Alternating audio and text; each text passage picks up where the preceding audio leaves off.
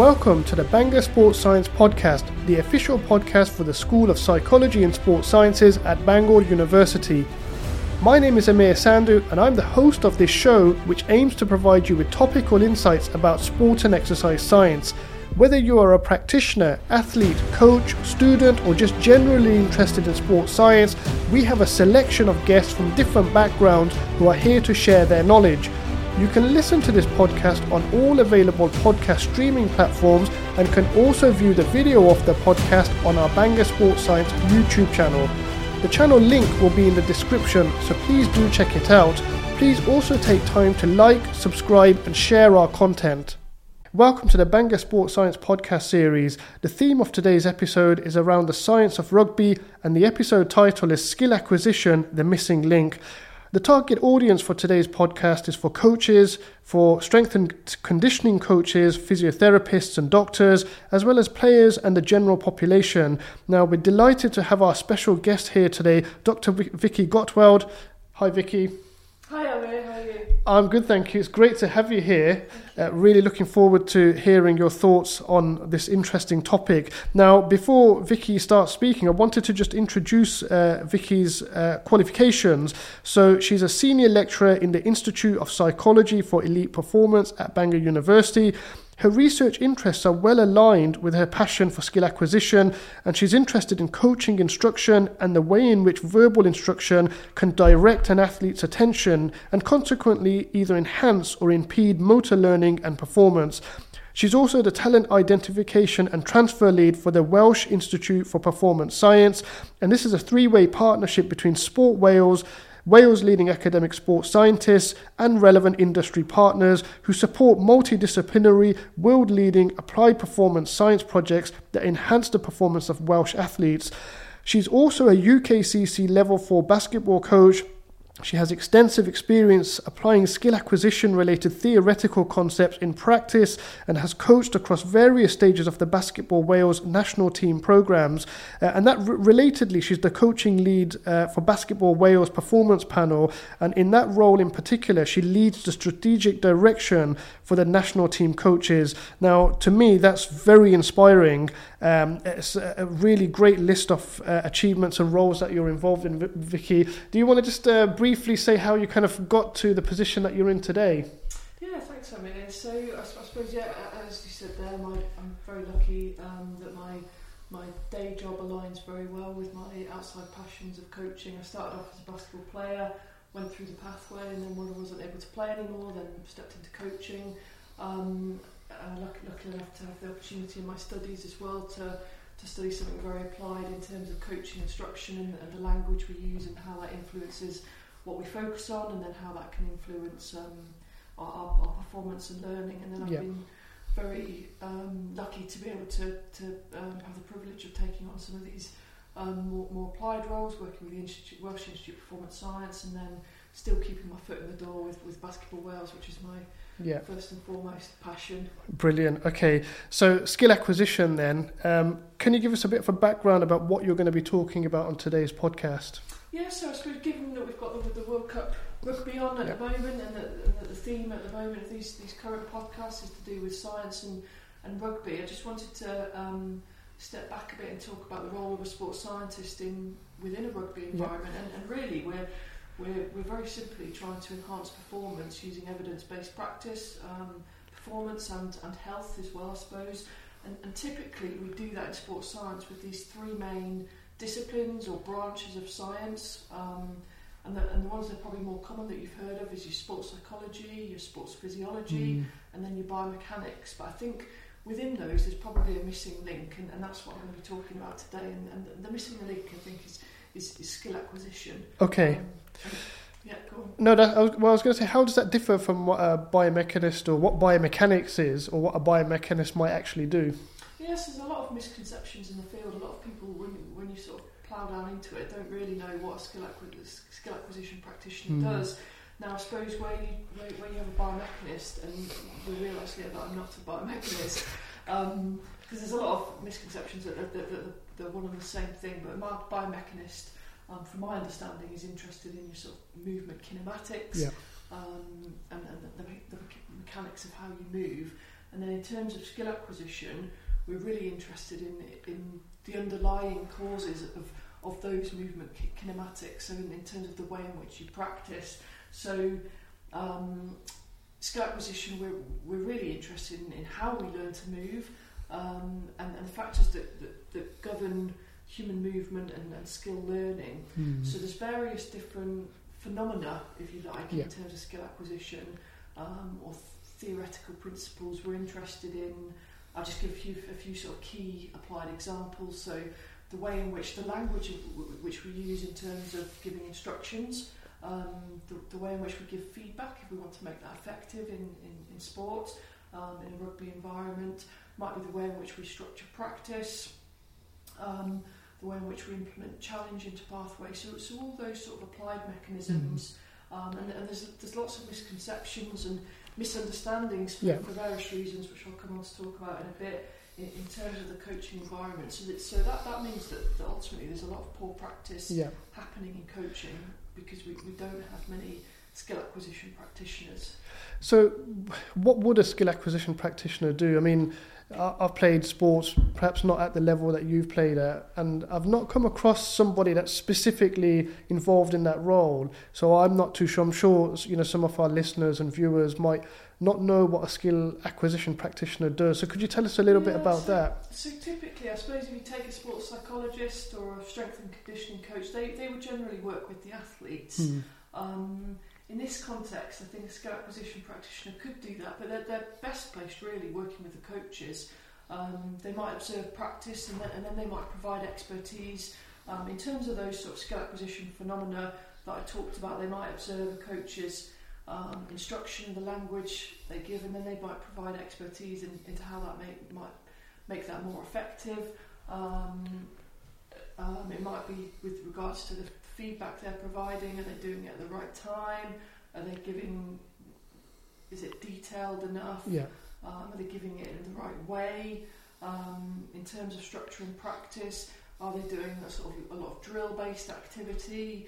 Drills is a very Yeah. sort of dirty word in Yeah. coaching these days. Um, are they doing a lot of drills? How much are they playing games? How representative of the, is the practice of competition? So it'll be giving, providing expertise to the coaches um, in, in terms of structure, in terms of the practice environment, really, and optimising Okay. the practice environment Okay. for lear- both learning and performance. And what about coaching myths then? So there's a lot of things that coaches do because you've mentioned quite a lot of detailed information there. That's a lot of things for coaches to consider, but there's also a lot of things that coaches think are the right way of doing things, but actually when you look at it scientifically and from you know a skill acquisition point of view, it probably isn't the right way of doing things. So do you want to talk a little bit about those myths? I teach, you know, I teach a skill acquisition module in Bangor University, and one of the things I, I teach lectures on demonstrations, on feedback, on instructions, on structure and practice. And the demonst- I just take for example the demonstrations. Yeah. That's a classic one because I'll start by asking them questions, the students questions on. Um, do you think, for example, a demonstration needs to be perfect? Who should do the demonstration? Should it be the coach? Should it be the Mm. athletes? Um, so that's where there's a lot of these myths. So um, Nikki Hodges, Mark Williams, they, they've put together a really nice piece on this. It was probably about 15, 15 years or so, so Okay. ago, but recently they've um, um, just reviewed this in terms of where we're at, in terms of our understanding of skill acquisition principles. Are we doing a good job in applied practice, or we still got a fair Mm. way to go? And uh, I think the honest answer is we still have a fair way to go. Um, and they sum up these myths quite nicely. I'll just give you some examples Yeah. of some of the myths they talk about. Um, so they talk about feedback. So um, a lot of coaches think that feedback should be as precise as possible, as detailed as possible, and given as soon as possible after a skill has been performed. Now that's not actually all the ca- always Okay. the case. Um, a lot of the time, especially when you've got um, uh, more developed athletes, sometimes in, in a, in a um, higher stage of learning, um, actually we want to make sure that the athlete has, has some time and space to process their own proprioceptive feedback or visual feedback, whatever it is, so that they can learn to do that without the presence of a coach. You know, a good coach, their job is really to make themselves redundant. Yeah. Um, so they need to make sure that the athlete has the skills and the capability to process feedback themselves. So that's one example of a myth. Um, if I give you another one, demonstrations is a, is a classic. Um, a lot of people think that the person doing the demonstrations in sport should always be the coach. They think the demonstration needs to be perfect. They think that we should use demonstrations all the time. Actually, demonstrations aren't very effective on for simple skills because there's not Mm. much information to be gained from them. Um, whereas a lot of people think that the, the demonstration needs to be perfect and therefore it should be the coach doing it. Actually, the demonstration doesn't need to be perfect as long as it's combined with feedback from the coach at the same time. There's a lot to be gained in terms of those sort of error detection Hmm. and correction processes from watching a demonstration that isn't perfect, as long as it's supported with you know instruction from the coach saying you- you know helping the athlete in terms of where they've gone wrong in terms of identifying those errors, um, and then and actually there's a few psychological mechanisms at play here as well. It's it's great if you, if the person doing a demonstration is, is the same gender, Hmm. similar sort of ability. Um, there's some, some psychological wins there in terms Right. of self-efficacy, vicarious experiences. Interesting. Um, if the person doing the demonstration is, is sort of matches, Okay. matches the athlete in that way. Um, so there's yeah lots and That's lots of a lot of things for, uh, for for somebody to consider if if they are coach if they're a coach yeah, working with a team. There's a lot of factors there that you've just mentioned. Um, I think the thing that rings out for me is giving the headspace, that time for an athlete just to process their own feeling of how a particular skill went. mm, Um, and then that can then then the coach can obviously then start reinforcing some of the kind of feedback, like you mentioned, proprioception, some of that feedback that the athlete is experiencing as well. yeah. The, the, the interesting thing in skill acquisition as well is is that coaches and teachers in schools as well they want their practice to look perfect. Yeah, And actually, good practice, or the most effective practice environments, we want to see mistakes being made. We want to see that what we call in skill acquisition world, we call it interference. yeah, We want to see that interference, that Okay. level of optimal challenge. yeah, Um, skill acquisition should be periodised the same, periodised the same as physiology is periodised in Yeah. terms of your specificity, progression, overload interesting. reversibility. Um, so yeah, it's really interesting from that perspective. Um, there's a lot of I said earlier about sort of drills being a bit of a dirty word in Hmm. skill acquisition. A lot of coaches think that we need to, for every skill we need to we need to have a lot of repetitive practice of that one skill in a very Yeah. isolated situation, so that somebody can build that sort of motor program, learn how to do the skill, and then input into Mm. into a game situation or, or a pressurized situation. But actually, um, there's a lot to be gained from building that interference, that challenge Yeah, into practice. Where the practice might look a bit worse, it might look like there's lots of mistakes being made, but actually the learning is much better. yeah. Um, so we want to be throwing in a lot of variety in our practice. Okay. Um, So, so if I try and simplify that from my simple mind, Yeah. is that we need to make mistakes because it's those mistakes that we learn from. and by trying to think that only perfect movements or you know skill executions are the way forward that's a wrong approach we need to actually be fine with making mistakes and in fact analyze those say why did those mistakes happen what could we do to take corrective steps Yeah, that error detection correction process Yeah. is key. It's that you know, I show my students as well that that quote that perfect practice makes perfect. Actually, it's not the case Yeah, at yeah. all. In, in able to learn, in able to develop motor programs, um, whichever theoretical perspective you come at from a skill acquisition perspective, to, in order to learn. You, you need to you need to make errors. and s- s- where do you think you might not know the answer to this but i'm just interested where do you think these myths originated from this kind of like you know being Yeah. perfection basically in Yeah. training where did it So I think it, it originates from very sort of traditional coaching okay um, where I suppose we thought in coaching there was this perfect technical model that we had Mm. to aim for, right um, and it was our job as coaches to be as, as prescriptive as possible and help an athlete to achieve that perfect technical model.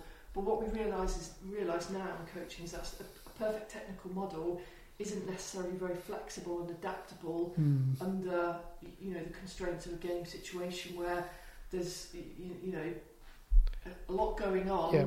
and a lot and a lot changing yeah um, and, and you're also under pressure you know pressurized both physically and Yeah. mentally yeah um, The dynamic well. situations, That, if you've only done that very sort of drilled perfect practice that all sort of goes out the window Yeah. a bit, and you Yeah. you know you don't have any uh, uh, adaptable and flexible movements. Would you say that um, doing the drilled practice is good for a beginner learning the skill? I'm talking like so, like a, a like a young person picking up, or, is this applicable even to teaching, you know, at grassroots level to children? Yeah, so I'd for me, I think everything has a time and a place. I think Yeah. if a skill is very complex, or you've got begi- beginners, um, maybe people with learning population with learning difficulties, and I think you know drill has a time and place. And I think within a drill, you can also add challenge, you can add Okay. variety, you can add pressure, and it still be a drill. And I think it's got Yeah. a time and place, but. Some people within the skill acquisition field would argue differently, so I'll, I'll try and keep this simple. But Yeah. We've basically got these two competing um, accounts of how we learn to move in skill acquisition, and they don't really agree. And the answer is we still don't know Okay. what the answer is. So some people believe that we should be coaching to a bit like the technical model, but it's an adaptable te- technical model, um, and then and, and that everything is controlled by the the brain. And, Okay. essentially, we, we develop a motor program when we learn to move, and that's stored in our memory. And when we need to use it, we draw it from our memory Yeah. and use that motor program. Now, on the other side of the fence, we've got so that's it, that's what we call information processing accounts of motor learning. On the other side of the fence, we've got these this sort of ecological dynamics, um, and that's really interesting. Now, now ecological dynamics researchers, um, and I'll, try and keep this as simple as possible again for me as well, but Yeah. they, they suggest that actually movement and how we learn to move isn't a result of the brain. We don't have these sort of pre-stored um, pre-planned you know, motor programs. Interesting. Um, and actually movement is much more spontaneous than that. Okay. And it's, a, it's a, basically a spontaneous outcome of what's happening in our environment, you know, what the, the task constraints, individual constraints, um, and, and environmental constraints as well. So it's much more spontaneous than that. Wow. Okay. So uh, that's new information for me because I always thought Yeah. you you learn a skill, you develop Yeah. that motor program, Yeah. and then you kind of have that muscle memory almost. don't Yeah, you? know, it's like they say once you know you learn to ride a bike, and you've learnt it once. You might not ride for ten years, but you can still do it. So they, so that that this field of researchers would, would argue against that blocked practice probably in, in most scenarios Okay. because if you just do a drill, it's, it's so isolated from Yeah. the environment that you're Yeah. practicing it. Yeah. Essentially, they would argue that there's no point in Okay. doing that. The drill, you know, all the skills need to be performed in the environment that you're going to Yeah. be performing it. It, it's a, yeah, you're right with the pressure and the stress and the anxiety and Exactly, those um, yeah, Because uh, they don't work in isolation. No, no, other, yeah. no. Okay, that's really interesting. Okay, um, so we, uh, yeah, you've touched on quite a lot of things there, and I think um, the, particularly the feed when the coach would give the feedback. That was the thing that we we touched on right at the beginning. Um, what about? And again, I just want to highlight this point about all instructions are good instructions. Yeah. What are your thoughts on that? Yeah, and that's my, I suppose that's my real true area of passion within my research. That's what I like to Yeah. talk about. So a lot of time, again, coaches like to talk. They like to give information. If they know, if they've got some knowledge, they're very keen to pass it on to their, their athletes, their players, whoever it is, their patients. Yeah, Um, but but actually, the language we use in, in coaching, we need to be quite careful um, because the language we use in coaching can actually induce either what we call an internal focus attention, where you're focusing on the body. So we Mm. take a skill in, in rugby. Um, if we take a, a, a pass in rugby, if I'm focusing on on the grip of my hands, Hmm. then that's to do with the movement, so we would class that as an internal focus Yep. attention. Any instructions or feedback that talk about the ball or the target, Hmm. um, maybe it's a kick, um, a conversion kick Yep. or something, so maybe the target is the, is the, is the posts, the area between the posts, then that would be uh, an effect of our movements. We call that an external focus of attention. Okay. And there's lots of literature now that suggests that actually, if we focus on the effects of our movements as opposed to the movements ourselves, then performance is better, muscle activity is lower because our Mm. movements are more efficient. So, if you take, for example, a skill, if you just walk down the stairs, a skill you do every day Mm. without thinking about it, um, probably don't do this actually, but if you do it after this without thinking, you just go and walk down the stairs. If you start thinking about your feet Hmm. and the movement of your feet and your body, you probably find that quite awkward. Yeah. And it, it's essentially because you're constraining those actions. Um, so, so actually, the language we give in coaching is really important. Right. Okay. We can help or, or hinder. So in a rugby environment, any uh, language, coach, uh, instruction, and feedback should always be directed as much as possible to external things. Um, there's a there's a there's a lot more nuances. To Yeah, of course, of course, just to keep yeah. simple. So it might be the target um, or the trajectory of the ball Yeah. to a target. It might be the seams of the ball. Um, it might, in some cases, be the laces of the foot for, Hmm. for on the shoe for a beginner. Okay. Um, and you want to avoid focusing on the feet, the body, Yeah. Um, the hands. Okay. Yeah, and when you listen to Jonny Wilkinson, there's a great video where he's doing coaching instruction in terms of the kick, Hmm. and a lot of the instructions he give he gives is to do with the the laces on the shoe Right. and the trajectory of the ball towards Yeah. the post. Yeah. So it's very externally focused. So w- you want to shift the attention to external kind of focus of attention Yeah, rather exactly, than as the much as internal you can, as much as you can. Okay. and that can help you when you're under pressure as Yeah. well. Yeah. because you don't gain a lot of sort of explicit movements, it's uh, movement centered information, so you're less likely to choke. Okay. Um, Would there be times where you do need to kind of focus on the internal focus of in- attention, or is that all bad? it's, you probably open a can of worms now. Right. So, so I think, and my research is very interested in, you know, 90% of the time it's probably better to focus externally. Hmm. Um, I don't disagree with that. My research, I think there is a time and a place um, to focus on the body, but it, it would primarily, I would argue, it would primarily be in very sort of form-based sports, such, such as gymnastics, Okay. where proprioceptive information is really important Hmm. anything sort of target aiming, um, which rugby arguably Yeah, is, then, then, then really you want to adopt that Right, okay. focus. That's good But know. yes, with everything, I think there's a time and a place. If you're, I suppose in rugby, the only time where you might want to, and again, this is controversial in the literature, we probably don't know the answer to this yet, but is, let's say you're a real sort of elite athlete, Jonny, let's take, So I'm probably a bit old school, Jonny Wilkinson's probably not Yeah. to take anymore, let's take Leigh Halfpenny. Um, um, if he's working on his conversion kicks, and now he's, he's a super elite athlete, Mm. really. Now, if he wants to make a really small technical refinement, technical change to his um, technique, Yeah. then that's where I think there might be a time and a place to bring that focus Right. back to the body. Yeah. Performance will get probably get worse to begin with, Yeah. but then you almost re-automise the correct Okay. technique, and then performance will be even That's better. Interesting. That's where I think in rugby you might have that time Yeah. and place Right. um, to adopt that, that body centred Okay.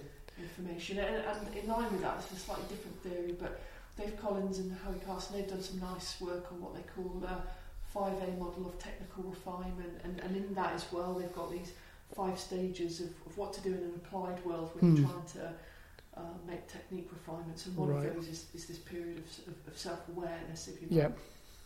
Okay, so this is amazing. Now, what I'm thinking is, should co- I mean, do coaches have this information already? How how much of this inf- great information that you've mentioned is in the kind of domain of the coaches? Uh, and if it's not, what can be done to get it out to them? Yeah, so this is the, this is a huge problem, and this is really what's brought me onto this podcast today. Yeah. So there's a real gap. You know, I said at the start, the title of this is the, the skill acquisition, the missing link, and that's not just not just for rugby, but all um, Yeah. all, all sports. Um, you know, we often see more so at the high performance level, I suppose, our sports psychologists, Hmm. strength and conditioning coaches, but this this skill these skill acquisition practitioners are, are really missing. There is a few scattered around the UK doing some, some fantastic work, but um, they, they are missing. Now the problem is, in an ideal world, you know, the coaches would have this expertise, but the Hmm. same as you know, sports, psych- you know, they don't have that sort of in-depth expertise of, of these sort of skill acquisition phenomena, and they're not really built into a lot of coach education programs. Okay. Now I'm generalising here, but a lot of the coach education programs within the UK are very much focused on sort of blueprints of how to play the sport. Hmm. They don't necessarily go into much depth in terms of actually how to coach, and that for me is is, is key. Yeah. Really, good coaching is really about building good Mm. relationships and, and, and designing effective practice Right. environments, um, as opposed to just offering that blueprint of, of how to play the sport. Okay, so if we look in the UK, then what's specifically being done then to support coaches? Yeah, so recently we've got a, um, there's various, various sort of pockets of things being done, um, but I suppose the most notable is, is recently through, if you've heard of BASES, I know you have, Yes, yeah, under BASES, which is the British Association of Sport and Exercise Sciences, where um, in a way it's a governing body for Mm. applied sports science. Um, now, if you want to be a sports science practitioner, you've got pathways within BASES, for example, Mm. to become a sports sports psychologist, um, a sports physiologist, whatever it is. But that pathway at the moment is missing in terms of skill acquisition. So what we've recently done is we've we've set up a um, skill acquisition special interest group, and that's chaired by um, Malcolm Fairweather, who works Mm. at Scottish Institute of Sport. He's um, a fantastic individual, um, brilliant expertise in skill Yeah. acquisition. So he's driving this, and then a few. I sit on this group as well. And I suppose we've got three main jobs to do at the moment. One, firstly, is just to raise the profile of skill acquisition, and podcasts like this will, will, Yeah. help. Um, and then after that, we need to make sure if we're going to make sure that there's a pathway for skill acquisition practitioners, for, you know, for our stu- sports Yeah. science students going through our university programs, for example, then we need to make sure that there's, there's, there's CPD opportunities for Yes. them. Yeah. So we're trying to build those CPD opportunities, or that, or that will be the, the next stage of what we're doing in the future. So look Okay. out for those through BASES. And then the final thing is what we'd really like to do um, is develop a work with BASES to develop a skill acquisition stream. So anybody looking to be a sports science practitioner, they would have the opportunity, if that was the field or discipline they wanted to Mm. work in, to become a skill acquisition practitioner. And then you'd see, because it's a bit like sort of chicken and egg, then you'd see these posts appearing a bit more in, in high performance sport because I think undoubtedly there's there's value for it and Yeah. there is a lot of poor practice happening in sports. Right, so I think okay. you get a lot of bang for your buck in Yeah. terms of raising learning and performance levels in sports if we had this. Okay. Um, Uh, so if we've got any aspiring coaches listening to this podcast and watching it as well, um, where could they go to get more resources? Yeah, so ano- another great resource we have a expertise and skill acquisition conference which runs in the UK every two Hmm. years. That's a good one to look out for. And it's not just for academics. Right. Um, there's usually a day. The first day is a bit more sort of academic, academically heavy, and then the second day is directed more towards practitioners. Yeah. Um, as part of that, it's we call it the ESAN group, so Expertise Okay. Skill Acquisition Network. Um, should you contact us, you can we can get you onto that email list. But as part of that, this skill acquisition interest group, um, we've we've started putting together a skill acquisition newsletter. So that will go out sort of every couple of months, Mm. just with what's going on in the Yeah. field, sort of key applied papers for coaches to get on top of if Yeah. they want to enhance their practice. So, and then and just lots of opportunities going on within the skill acquisition field. Okay. Um, Rob Gray, he's also got a fantastic podcast, um, which is Perception Action Podcast. You just type that into um, Google, you'll find Yeah. that. There's lots of resources on there right. um, Okay. for skill acquisition practitioners as well. Brilliant. So this part, and I think as things build and as the profile raises, Yeah. I think we'll see more CPD opportunities Yeah. at, um, and things like you know, the BASES student Um, conferences and, and, and what- coaches. Yeah, and what's interesting is that for us at Bangor, at least, we've got experts like yourself who teach the next generation of sport and exercise sciences skill acquisition right from year one. Yeah, so they're the future. They're the future of our coaches. They're the future that's right. coach educators, coach Yeah. developers, Yeah, and then ultimately, I do think it will feed into those coach, you know, coach education programs yeah. Coach education resources. Oh, brilliant! This is a, a, it's been absolutely fascinating. I mean, uh, we this this actually is such a varied field that we could probably go into several areas into the nitty gritty, and they'd be their own podcast, wouldn't they? That's how um, you know it's it's absolutely fascinating. And I think hopefully today we've shone the light on this really important area of sports science, which is often um, overlooked. And, and I hope that you know this is now in this with all of the work that you're doing, um, and and all of the people in this area around the UK and the world, that you know within the next decade we're seeing skill acquisition being a fundamental part of sport and exercise science. Yeah, this, uh, the other resource I forgot to mention is um, if, Amazon, there's a there's a really good book on the myths of sports coaching Okay. um, for people that if, you don't like reading academic journals and they get a bit heavy sometimes, Mm, and that's a, it's a real nice book because it's really targeted at um, practitioners. Right, Um, okay. The first one looks at you know things like the ten thousand hour rule, yeah. um, learning styles, and then in that second one, um, we've done a chapter. Done a chapter with Marianne Davis at UK Coaching and, and Robin Owen at Liverpool Hope. Where we look at that myth in terms of every instruction is a good instruction. So we delve a little deeper into some of those things. Brilliant. That's, yeah, that's worth. Okay, excellent. Well, Vicky, thank you very much um, for coming onto the podcast. If um, our viewers and listeners want to get to follow you on social media, have you got any social media channels? Uh, so probably the best one to use is, is, is Twitter. Okay, Um, so it's at Gottwald Vicky. brilliant. Okay, Um, Twitter, or now known as X, Well, yes, sorry, X. formerly Twitter. Yeah, and there's, there's, I'm pretty easy to find. Not many people have the same. No, okay, it's quite unique. You're unique as well. Uh, thank you very much, Vicky, for taking time to come in and talk to us. It's been an absolute pleasure, Thank you for uh, and we wi- wish you the best for your future journey. Brilliant. Thank, Thank you you, Kate. Thank you for listening to today's Bangor Sports Science podcast. We hope you found it informative and enjoyable and look forward to bringing you more episodes. Please like, share, and subscribe to our content. And until next time, goodbye